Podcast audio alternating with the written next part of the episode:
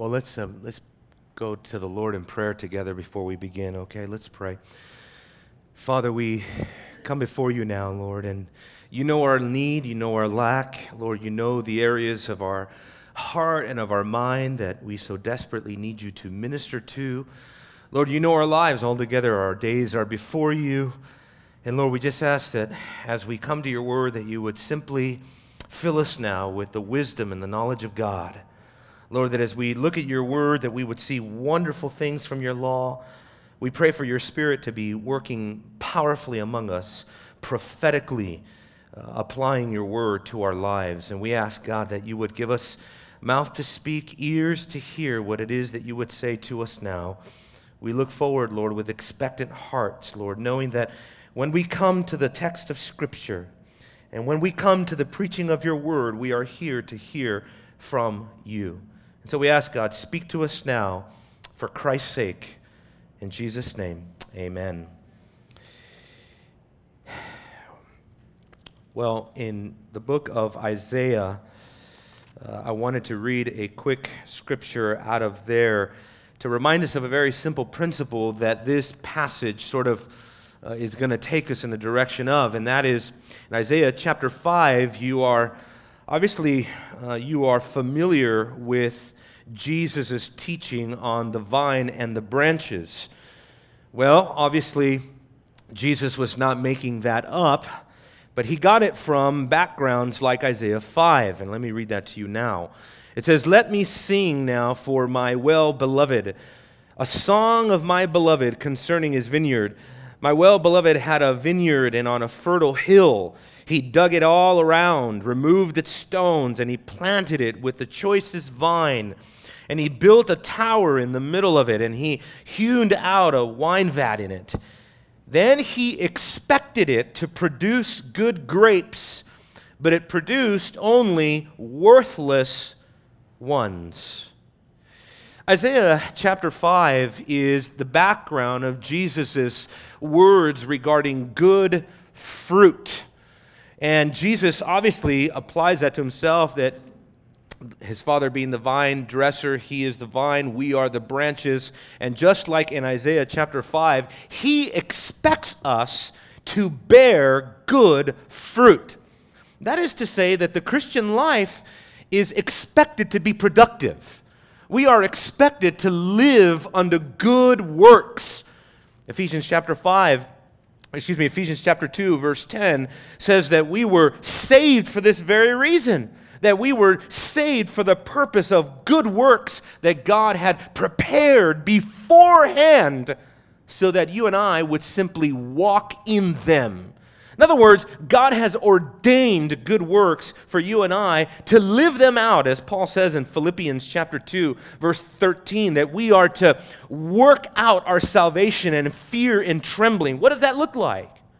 That looks like a life of fruitful obedience to God. That looks like a life that bears fruit in the kingdom, that is productive, that is active. You see, the Christian life is anything but boring if you're living in obedience to his commands. If you're bored in the Christian life, if you no longer find the Christian life exhilarating, if you no longer find following Jesus, walking with Jesus, and exhilarating, I would say the most exhilarating lifestyle that you can have, it's because you are out of touch with what the sacrifice of Christ should have produced in your life. Everything about our life is to change.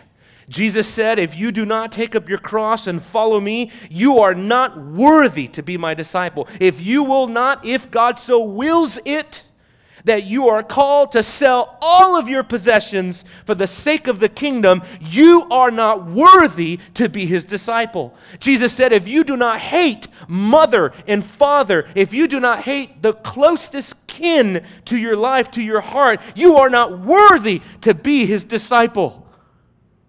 Now, when that type of radical change takes root in a person's heart, fruitful obedience to Jesus Christ will come. It is absolutely impossible that a heart that has been cleansed and saved by Jesus, redeemed by the blood of Jesus, issues forth no fruit, becomes stagnant in faith, becomes dried up. Oh, we know what Jesus said. If you are a branch on the vine and you bear no fruit, you will be cut off and you will be cast into the fire. That's Jesus' way of saying no fruit, no root. And so, our fruit, our, our life of obedience or the lack thereof, is serious business. It is the difference between whether or not you can expect resurrection life or not. It is a difference as Scripture tells us everywhere, whether or not we will be justified by our works, as James says, in the manner in which James meant it. Which he didn't mean your works is the basis of your justification. Of course not. But your work is the evidence of your justification. Faith without works is dead. Dead. You can be as orthodox as the Apostles' Creed. You can be as orthodox as your favorite theologian. You can be as orthodox as your favorite confession and have no life of God in the soul. And this is what I believe Hebrews wants to deliver us from dead orthodoxy, dead religion. When the book of Hebrews says that the blood of Jesus is much more, what it's saying is that the fruit that it produces, or the the, the, the, the, byproduct of the cleansing power of Jesus is 10,000 times better than all the dead religion in the world that you can ever imagine. And so, this is what I want to focus on with us today. I want to look at Jesus, our perfect sacrifice. Because we've already looked at Jesus' representation, the fact that he is our perfect high priest. We've already looked at Jesus' perfect redemption, the fact that he is our perfect redeemer. And now I want to look at Jesus' perfect renewal in the heart of man because he is our perfect sacrifice. But the author of Hebrews begins here in verse 13 by pointing out to us the insufficiency of external cleansing. Look at what he says in verse 13. For if the blood of goats and bulls and the ashes of a heifer, sprinkling those who have been defiled, sanctify for the cleansing of the flesh. Now, you may need to spend some time breaking down that, that long sentence, but basically what he is saying is this the blood of an animal, what does it produce? It produces something. It cleanses the worshiper externally on the flesh level on the level of the body, because that's what he's talking about, and you only need to go back just a few verses to see that. Look back at verse 10. It says, Since they, that is the old covenant sacrifices, they relate only to food and drink and various washings, regulations for the body, imposed until a time of reformation, until a time of redemptive upheaval, And God would really be throw the entire sacrificial system on its head by the ultimate sacrifice, by the Lamb of God. But what, God, what Hebrews is saying here is that just as certain as Old covenant sacrifices accomplish something on the flesh level. The sacrifice of Christ accomplishes something far greater, much more. That comparative clause is important there. Much more that's uh, what theologians call arguing from an a fortiori argument, the lesser to the greater. He goes from exclaiming one truth to such a to a truth that is so far superior to that truth that everybody agrees to. Oh, it is absolutely true that animal blood was necessary to cleanse the worshiper, to prepare the worship, the regulations of divine worship, so much so that he's going to go on to say, if you read chapter 9 here, he says that everything had to be cleansed with blood. And that's exactly why these old covenant sacrifices were necessary. That's why they needed to engage in the sacrificial system and the offerings, and the ashes of the heifer represent the burnt offerings that were offered to God as a soothing aroma. But of course, we know by now, having read so much of Hebrews, that those things are simply typological of a greater sacrifice, a greater offering, a more, a more soothing, a more well pleasing sacrifice to God than that of of the blood of bulls and goats. Look with me at chapter 10 again, this very important text as we go from old to new, old covenant to new covenant, old order to new order, old priesthood, new priesthood, old high priest, new high priest, old sacrifice, new sacrifice. He says here in verse 5, therefore, Hebrews 10:5, when he comes into the world, he says, sacrifice and offering you've not desired, but a body you have prepared for me. In, in whole burnt offerings and sacrifices for sins, you have taken no pleasure. Incredible. Incredible because these sacrifices for sin are things that God Himself instituted. But what happened under the old covenant is something that cannot happen under the new covenant.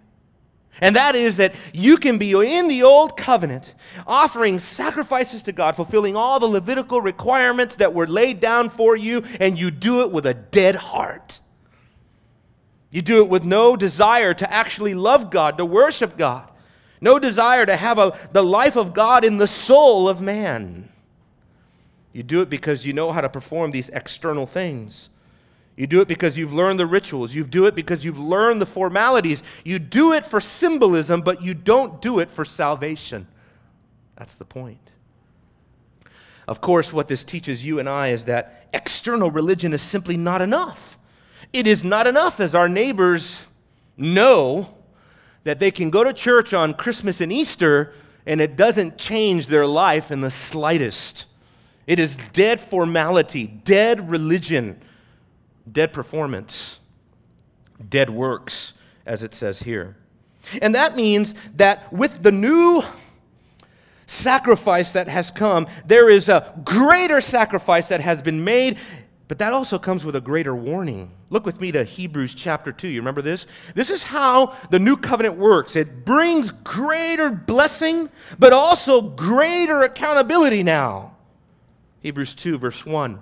For this reason, we must pay much closer attention to what we have heard. Now, we put emphasis on the word much closer, and we put emphasis on the word we. Because the word we symbolizes those that stand on the other side of the cross, those that stand in the shadow of what the cross has done. We, the new covenant believer, in this dispensation, in this epoch of redemption, we stand to gain more and we stand to lose more. Because more light has been given to us. We better pay attention to what we have heard so that we do not drift away from it. For if we if the word that was spoken through angels proved unalterable, that's a reference to the law, and every transgression and disobedience received a just penalty. Just look at the Old Testament and look at the judgments that God brought upon Israel time and time again for their disobedience. Just read Deuteronomy chapter 28, Leviticus chapter 26, and just read the warnings of breaking God's covenant, and you will see the dire consequences of what happened when the children of Israel disobeyed, broke the covenant, and spurned the living God. But what the New Testament is saying is that how will we escape? You see this? Feel the weight of that. If we neglect so great a salvation. Now, obviously, what Jesus has brought is far greater. Jesus warned the Pharisees of the same thing, of the insufficiency of external religion. You know what he told them? You can clean the outside of the cup but if the inside of the cup is not clean, what good is it? Let me tell you about a pet peeve of mine. I hate going into a cupboard to pick up a beautiful, clean cup on the outside and find that it's filthy on the inside. Usually, Trish gets the end of that. Why is this cup in here? and so it's because God wants to sanctify me, of course. but that is a total contradiction. A cup that's clean on the outside and dirty on the inside, it's useless. It's worthless. You can't use that. And in the same way, someone that is cleansed on the outside and has all the appearance of what is required of them. And this is particularly significant today, brothers and, uh, brothers and sisters, for your children. Your children were on my heart almost the entire time that I'm studying for this message. Because it's so easy for these little, cute, beautiful sinners to fake everything. right? because that's what mommy and daddy want me to do. They want me to say that prayer at night. They want me to read the Bible. They want me to do Bible study. They want me to say, yes, sir, no, ma'am. They want the external performance of religiosity, but they can get so good, they become expert Pharisees. They've got everybody tricked, including mommy and daddy. I had a gentleman come up to me and said, I want you to baptize my, my daughter. Well, how old is she? Well, she's eight. You know, I'm just not smart enough to see through an eight year old. They're really good. they, they can fool me. And so, my personal practice is that I will wait to see much more of a mature age, of a mature manifestation of real Christianity. I'm not one of those that sets a date and says, well, you got to be 16 or you got to be 18. Some people do that. Uh, Mark Dever has a policy. He will not baptize you if you're not at least 18 years old. I don't have that policy, but I sympathize with what he's saying because I have baptized teenagers and stood in the waters of baptism and baptized them on the basis of their confession. And you talk to them and they they know what they're talking about because they've been raised in the church. They can tell you what Calvinism is, they can tell you what the Trinity is, they can define justification by faith alone to you. And then you baptize them, and in a couple years, when they get a license and they get to go out on their own and they got a car, they fall away. And it's because the new covenant never took root. It's because they were playing games with God their whole life. It is not enough to be externally cleansed. We need a more sufficient internal cleansing. And that is what the new covenant brings. I want to show you the basis, the means, and the result of this, okay? Let's go back to the text. Look back with me at verse 13. For the blood of goats and bulls, that is insufficient. So then, verse 14, how much more will the blood, there we go, the blood of Christ, that's my first point, the blood of Christ. You see, the blood of Christ is the basis of our new covenant cleansing. There is no cleansing outside of the blood of Christ.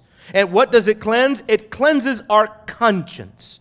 Now, understand this that in the New Testament, the reference to the haima, the blood of Jesus, the blood, is essentially code, shorthand for the cross, for the death of Christ. When you read a reference to the blood, it is referring to the death of Christ, the cross work of Jesus Christ on that cross. That's what the word blood is signifying.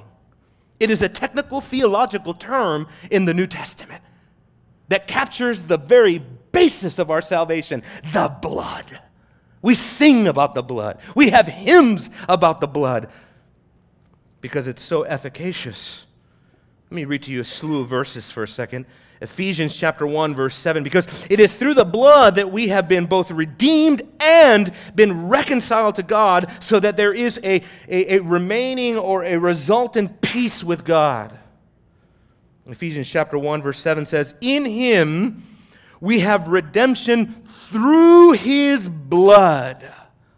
You understand the Bible, the power of the exegesis of Scripture oftentimes is wrapped up in prepositional phrases. These little phrases, through, in, with, from, unto, into.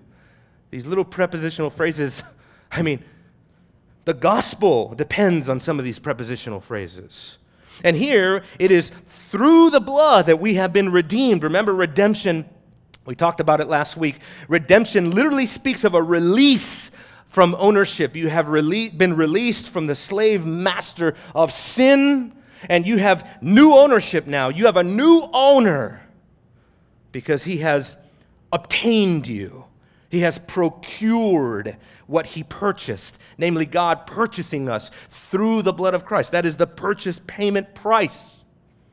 Colossians chapter 1 verse 19 For it was the Father's good pleasure for all the fullness to dwell in him and through him to reconcile all things to himself having made peace through the blood of his cross. There it is. Blood cross. Essentially synonymous because they speak of the overarching reality. Now, of course, the only reason that we can have reconciliation, the only reason that we can have redemption in Jesus Christ is because the blood also achieves propitiation. And what is propitiation but the removal of the wrath of God from our lives? The wrath of God from our lives. The blood is the basis not only for our internal cleansing, but for the entirety of redemption. Look at Romans chapter 3, verse 24. Have been justified as a gift by his grace through the redemption that is in Christ Jesus. This is what he says God displayed him publicly as a propitiation in his blood. You see that? That's basis. The basis of our propitiation is the blood because it makes perfect atonement. This blood is the power to save, has the power to save. But he also doesn't just give us the basis of it, he also gives us the means through which this happens. And the means through which this happens is through the supremacy of Jesus offering himself. Look at uh, verse 14 again. It says here that he, uh, how much more will the blood of Christ, who through the eternal Spirit offered, that's a very important uh, verb, right? He offered himself without blemish to God. So it's not just that he possesses the power to save, but he also possesses the willingness to save us in the fact that he offered himself for us. He offered himself for us.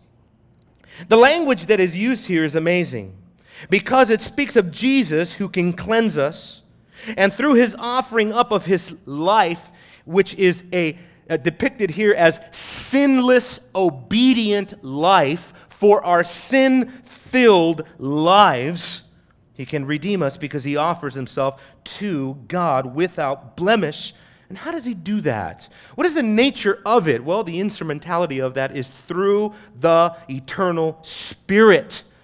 So the Spirit is at, at work here. Now, obviously, there is no shortage of debate in terms of what does this phrase mean eternal spirit what is that referring to now remember in the greek language at least in this text uh, the word spirit is not capitalized pneuma is not capitalized so we need to decipher what spirit is he talking about, right? Is it a reference to Jesus' human spirit? Is it a reference to Jesus' deity, as some have taken spirit to mean, and eternal? Uh, some interpreters say that eternal speaks of his eternal resolve to obey and to suffer. Well, I take a more conservative, traditional, historic position that of John Owen and some other ancient expositors, and many today, which this is a reference to the Holy Spirit. The Holy Spirit. Notice that he doesn't say his eternal spirit. There is no personal pronoun there. It just says through the eternal spirit. Um, and so I think what is being said here is that the Spirit is that which accompanied Christ, enabled Christ, empowered Christ for what reason?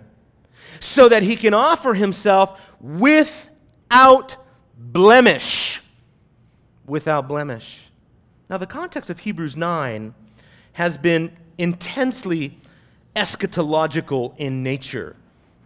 It should not surprise us, therefore, to see Hebrews stress the word eternal, right, as the character of the Spirit. He is eternal not only in his attribute, but also in his activity.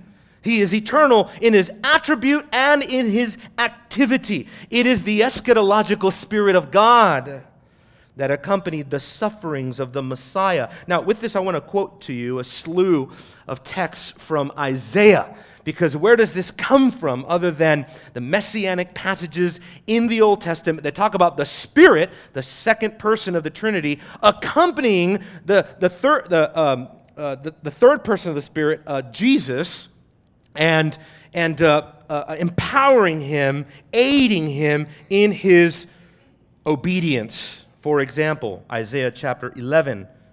Then a shoot will spring from the stem of Jesse, and a branch from his roots will bear fruit. I think I just said third and second members of the Trinity. You got it. I'm, I'm caught up over here, okay? Sorry. Father, Son, Holy Spirit. There we go. Third. that just creeped up on me as I was reading this. The Spirit of the Lord will rest on him. The Spirit of wisdom and understanding, the Spirit of counsel and strength, the Spirit of knowledge and of the fear of the Lord. That Spirit is messianic in nature. Isaiah 42, verse 1 and 2. This is an important text because Isaiah 42, verses 1 and 2, really are pointing us in the direction of the covenant of redemption. This is a classic text to show us not just the pre existence of Christ, but also the fact that Christ, the Spirit, the Father are in Trinitarian covenant to redeem us. To redeem us. Behold, my Spirit, he says, whom I uphold. He's, oh, excuse me, behold my servant whom I uphold, my chosen one in whom my soul delights. I have put my spirit on him. He will bring forth justice to the nations. He will not cry or raise his voice, nor make his voice heard in the streets. In other words, that right there is talking about Jesus in his active and passive obedience. The fact that Jesus would live a perfect life and then die a perfect death for us. How? By the power of the Spirit. He had the fullness of the Spirit. It's what kept him from lashing out of course, he has the moral righteousness in himself, but accompanied by the Spirit, he has the, he has the self control that he doesn't lash out in sinful anger and consume all of his adversaries, which he could have done very easily, right? But he didn't do it because he was, first of all, God. Second of all, morally righteous. Third of all, he was empowered by the Spirit to obey. Isaiah 61, verse 1 says, The Spirit of the Lord is upon me. Now that's important because that is cited for us in Luke chapter 4, where Jesus says that verse is fulfilled by me right now. The Spirit of the Lord empowering Christ to live a perfect life in our place. Think of it, folks. Why is it important for him to say that we were, that he was offered through the eternal Spirit he offered himself without blemish to God. Because you remember that the context of this also has to do with Christ's high priesthood. Look at verse 11 and back in uh, uh, Hebrews chapter 9, verse 11. But when Christ appeared as the high priest of the good things to come, and one thing we know already from the fact of high priest, go back to chapter 7 in Hebrews, is that he must be without blemish, right? Verse 26 It is fitting for us to have such a high priest, holy, innocent, undefiled, separate from sinners, and exalted in the heavens. Why? So that he can make a once for all sacrifice. Who doesn't need daily, like those other priests, to offer up sacrifices, first for his own sins and then for the sins of the people. Because this he did once for all when he offered up himself. The perfect parallel passage to what we're finding here in Hebrews chapter 9 that Jesus offered himself without blemish to God, impeccable righteousness before God, and an impeccable righteous sacrifice before God avails for our cleansing, our renewal. But what's the purpose? And let's come full circle with this I love the practicality of this verse because he doesn't just leave it at that, but notice where this goes. The purpose is this to cleanse your conscience from dead works, and we can say, and to serve the living God. Sort of a twofold purpose there, right? To cleanse your conscience from dead works, that is a reference to dead religion. That is a deference, that, that, is a reference to man being cleansed in the deepest part of who you are. You know what being cleansed in your conscience means? It means that you are cleansed to the degree that you know yourself to be forgiven. You know that you are forgiven. Look at uh, verse, uh, excuse me, Hebrews 10, verse 22, to show you this infallible assurance that accompanies the life of one who is genuinely forgiven. That doesn't mean that you will have constant assurance, meaning never broken, never hindered, never unmitigated with doubt or trial or. Absolutely not. Who of us cannot testify that when the right trial, temptation, comes our way, we are not possibly thrown into the crucible of doubt and wavering, where we doubt ourselves, we doubt what we believe, we doubt our assurance, we doubt our salvation, we doubt everything. You can be in that place. We sang the hymn by William Cowper, which is There's a fountain filled with blood. Understand that William Cowper lived much of his life with bouts of horrific doubt. So much so that eventually he had to move in with John Newton because John Newton would minister to him deeply. One of the only ministers that could minister to someone like John uh, the, uh, William Cowper because he was so riddled with doubt. And he would go through all these elaborate arguments as to why election and predestination and salvation could be for others, but not for himself. And he would reflect too much on himself, right? Obviously. As the Puritans themselves would say, you know, one look to self, ten looks to Christ. That's the Christian life. Don't sit, Christianity is not gazing into a mirror, it's gazing into the perfect law of liberty if you want to be assured by God. But Hebrews 10 shows us this type of uh, assurance that should result from being cleansed. It says here, Let us draw near with a sincere heart in full assurance of faith, having our hearts sprinkled clean. See the parallel passage there? Parallel, right? We are sprinkled clean from an evil conscience. What are we sprinkled with? The blood, right? From an evil conscience. And our bodies washed with pure water. You know what the author of Hebrews is doing there? He is essentially putting us back into the cultus of Israel. And he is in, in essence, showing us that through Jesus we are ceremonially clean. We can approach, we can go into the tabernacle, we can go into the court, we can offer up praises, even though there's no more physical tabernacle. even though you're not going to go out of this church and put on priestly garments, but you are a priest unto your God nonetheless. But you have access not because you are ceremonially clean, but because you are Christologically clean. You are clean by Christ and by his blood. And that's why you can approach the throne of grace. So, what does the cleansing power of Jesus do for us? It makes God look great. Look with me to Jeremiah chapter 33, a relevant passage because it's in the context of New Covenant theology. Jeremiah chapter 33, verse 8. But the Bible says that the new covenant will basically result in this being a designation, a sign of joy, praise, glory, so much so that Yahweh says it will be a new title for me. What will be a new title for me?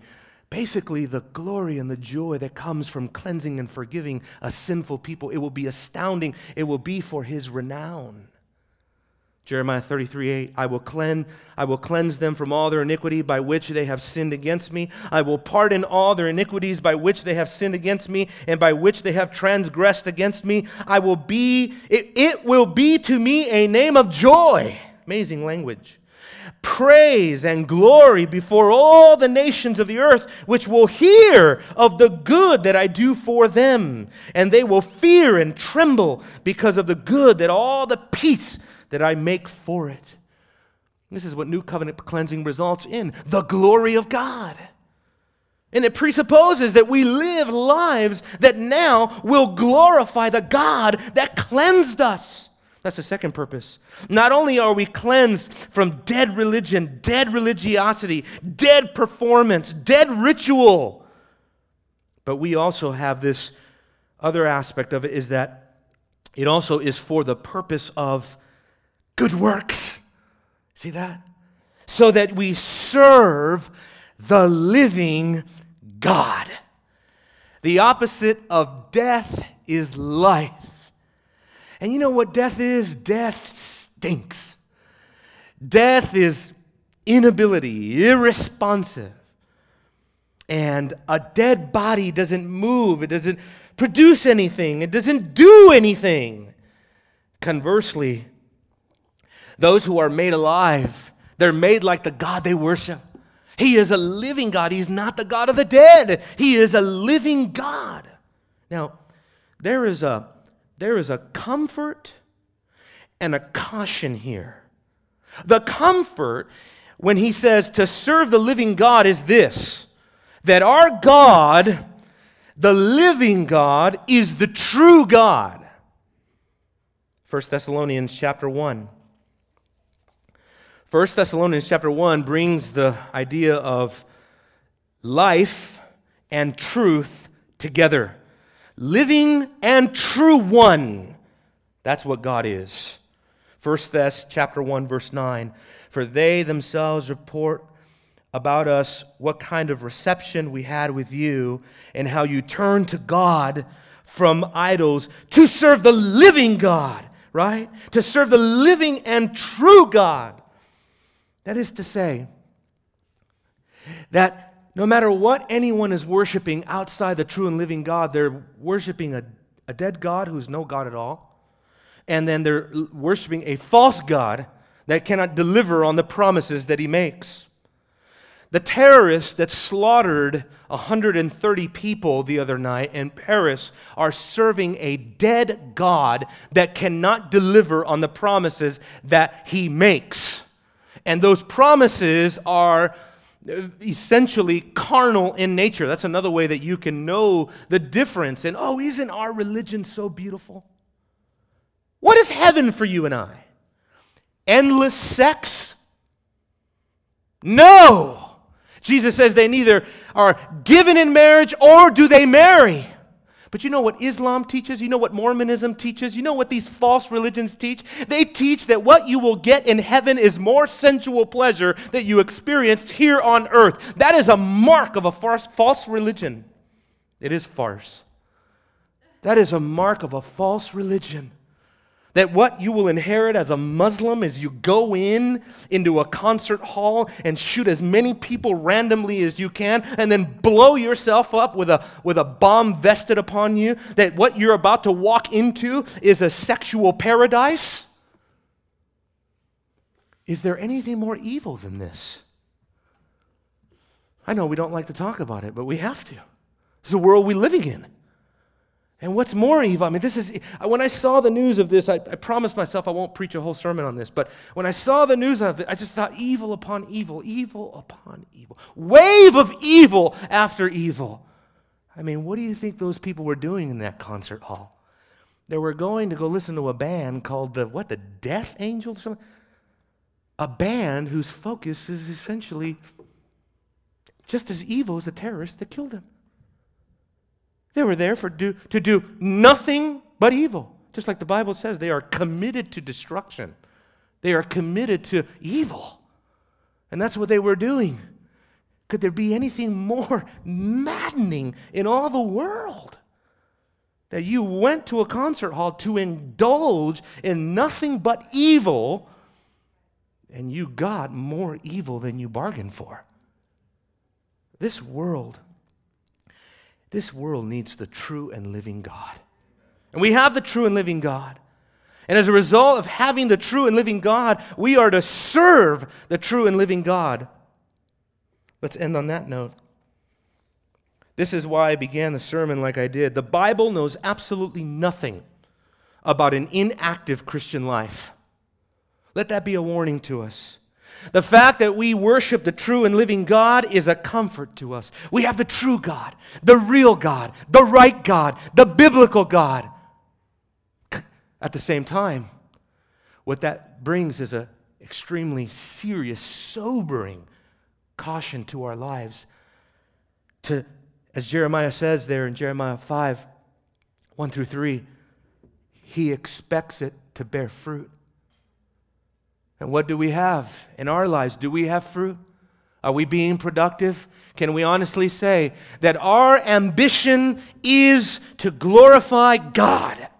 Our ambition is to live such a life that whatever life you choose to live, whether it's ministry, whether it's preaching, whether it's full time ministry, full time staff at a church, whether it's to be a missionary, whether it's to be an evangelist, or whether it's to be a high school teacher, or whether it's to be an accountant, or whether it's to be a real estate agent, or whether it's to be a construction worker, or whether it's to be a chef, or whether it's to be whatever you're going to be, will you do it the way that Paul says to do it in 1 Corinthians 10:31? Whatever you do, whether you eat, whether you drink, and whatever you do, do everything for the glory of God.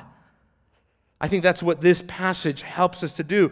Re examine are we as a result of having cleansed by the blood. Brothers and sisters, I have no deeper incentive for you today than the blood of Jesus that was shed, spilt, offered up on the tree for you to tell you get productive in the Christian life and use nothing as an excuse.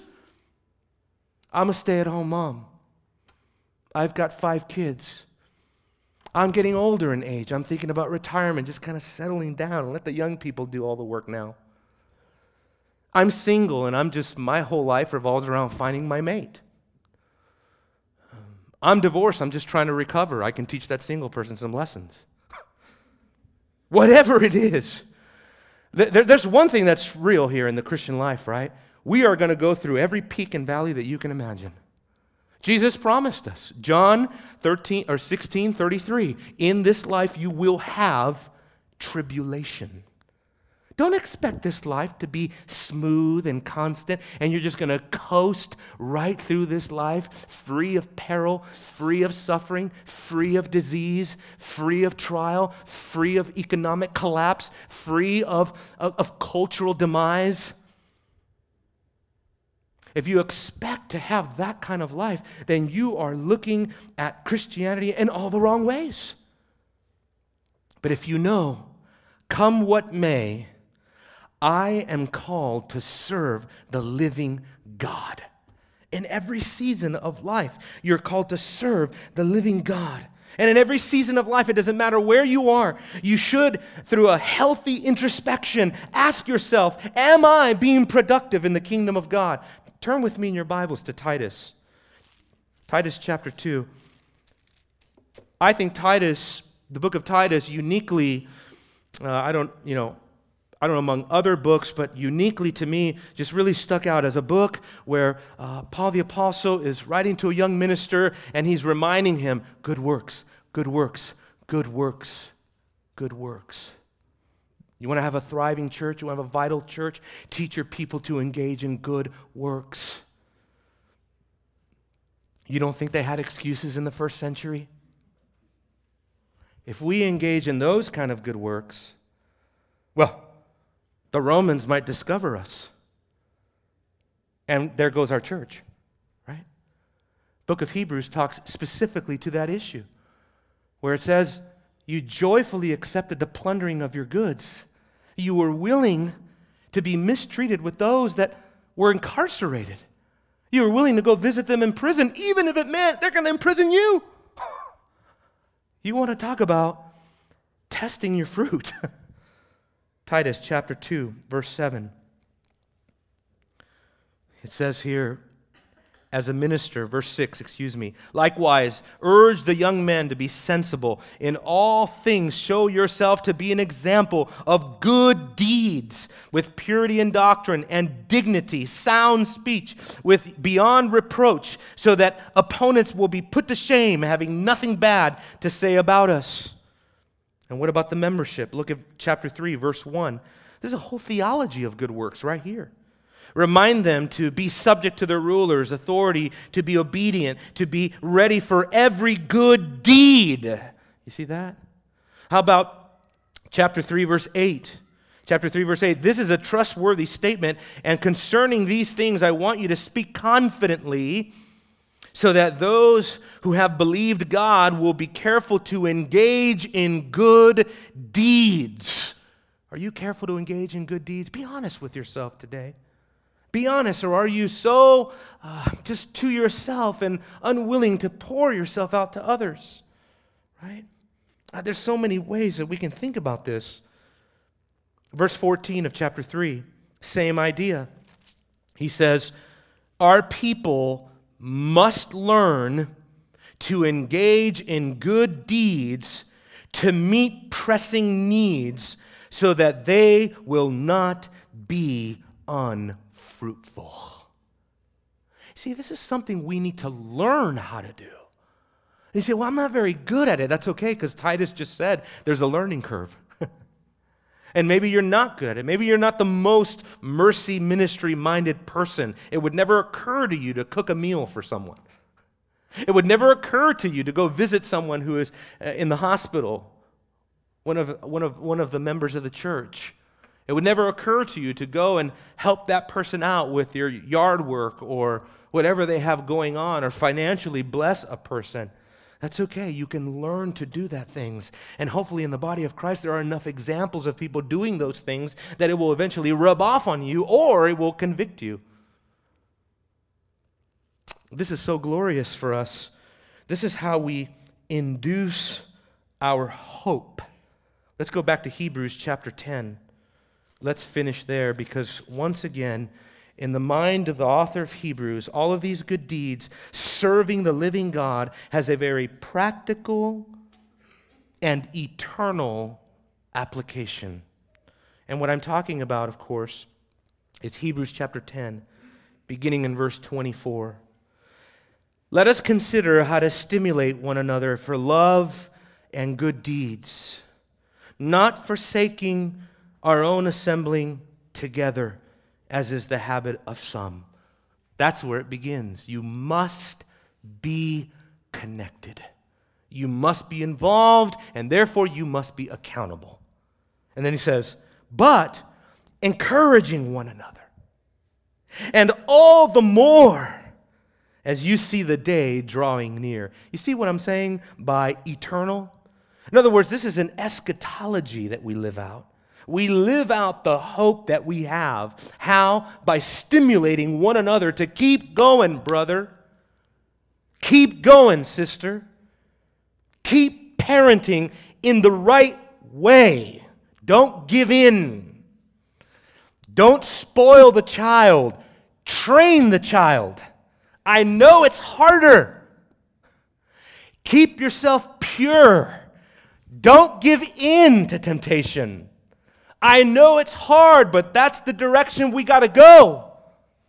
Get involved in the church. Stop isolating yourself. I know your personality is not conducive to it, but you need to do it for your own good.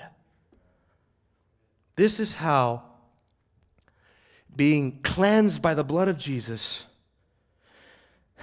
being cleansed from dead work, dead religion, and then being filled with zeal for serving the living God, this is what it looks like. There's no secret to the Christian faith, but the key component is faithfulness, obedience, faith working through love. That's the way that Paul worked it. That's the way he worded it. Let's ask God to make us those kinds of people. That the blood of Jesus is not just a verse in the hymn, it is the reason we lay our lives down for one another. Amen? Father, Lord, we ask that you would infuse us with this zeal that we don't have. And sometimes we may have the zeal and we may not do it right. And so I ask that you would give us wisdom, that you would give us above everything Christ likeness. And as we look at our glorious Savior who was crucified and offered himself up, what did he do but leave us the greatest example of selfless sacrificial serving that we will ever see in the world? And so, Lord, I pray, please fill us with genuine worship. Help us to put dead religion to death in our heart. Oh, help us never to walk into this sanctuary ready to just go through the motions and do what's expected. Even if we got to pause, even if we got to exit the building to pray and ask you to forgive us and to renew our hearts again. We ask that you would do this work for us, Lord. We don't want a church filled with dead religion. We want, a, we want a church that is filled with living stones, being built up as a temple to the living God. It's in His name we pray. Amen.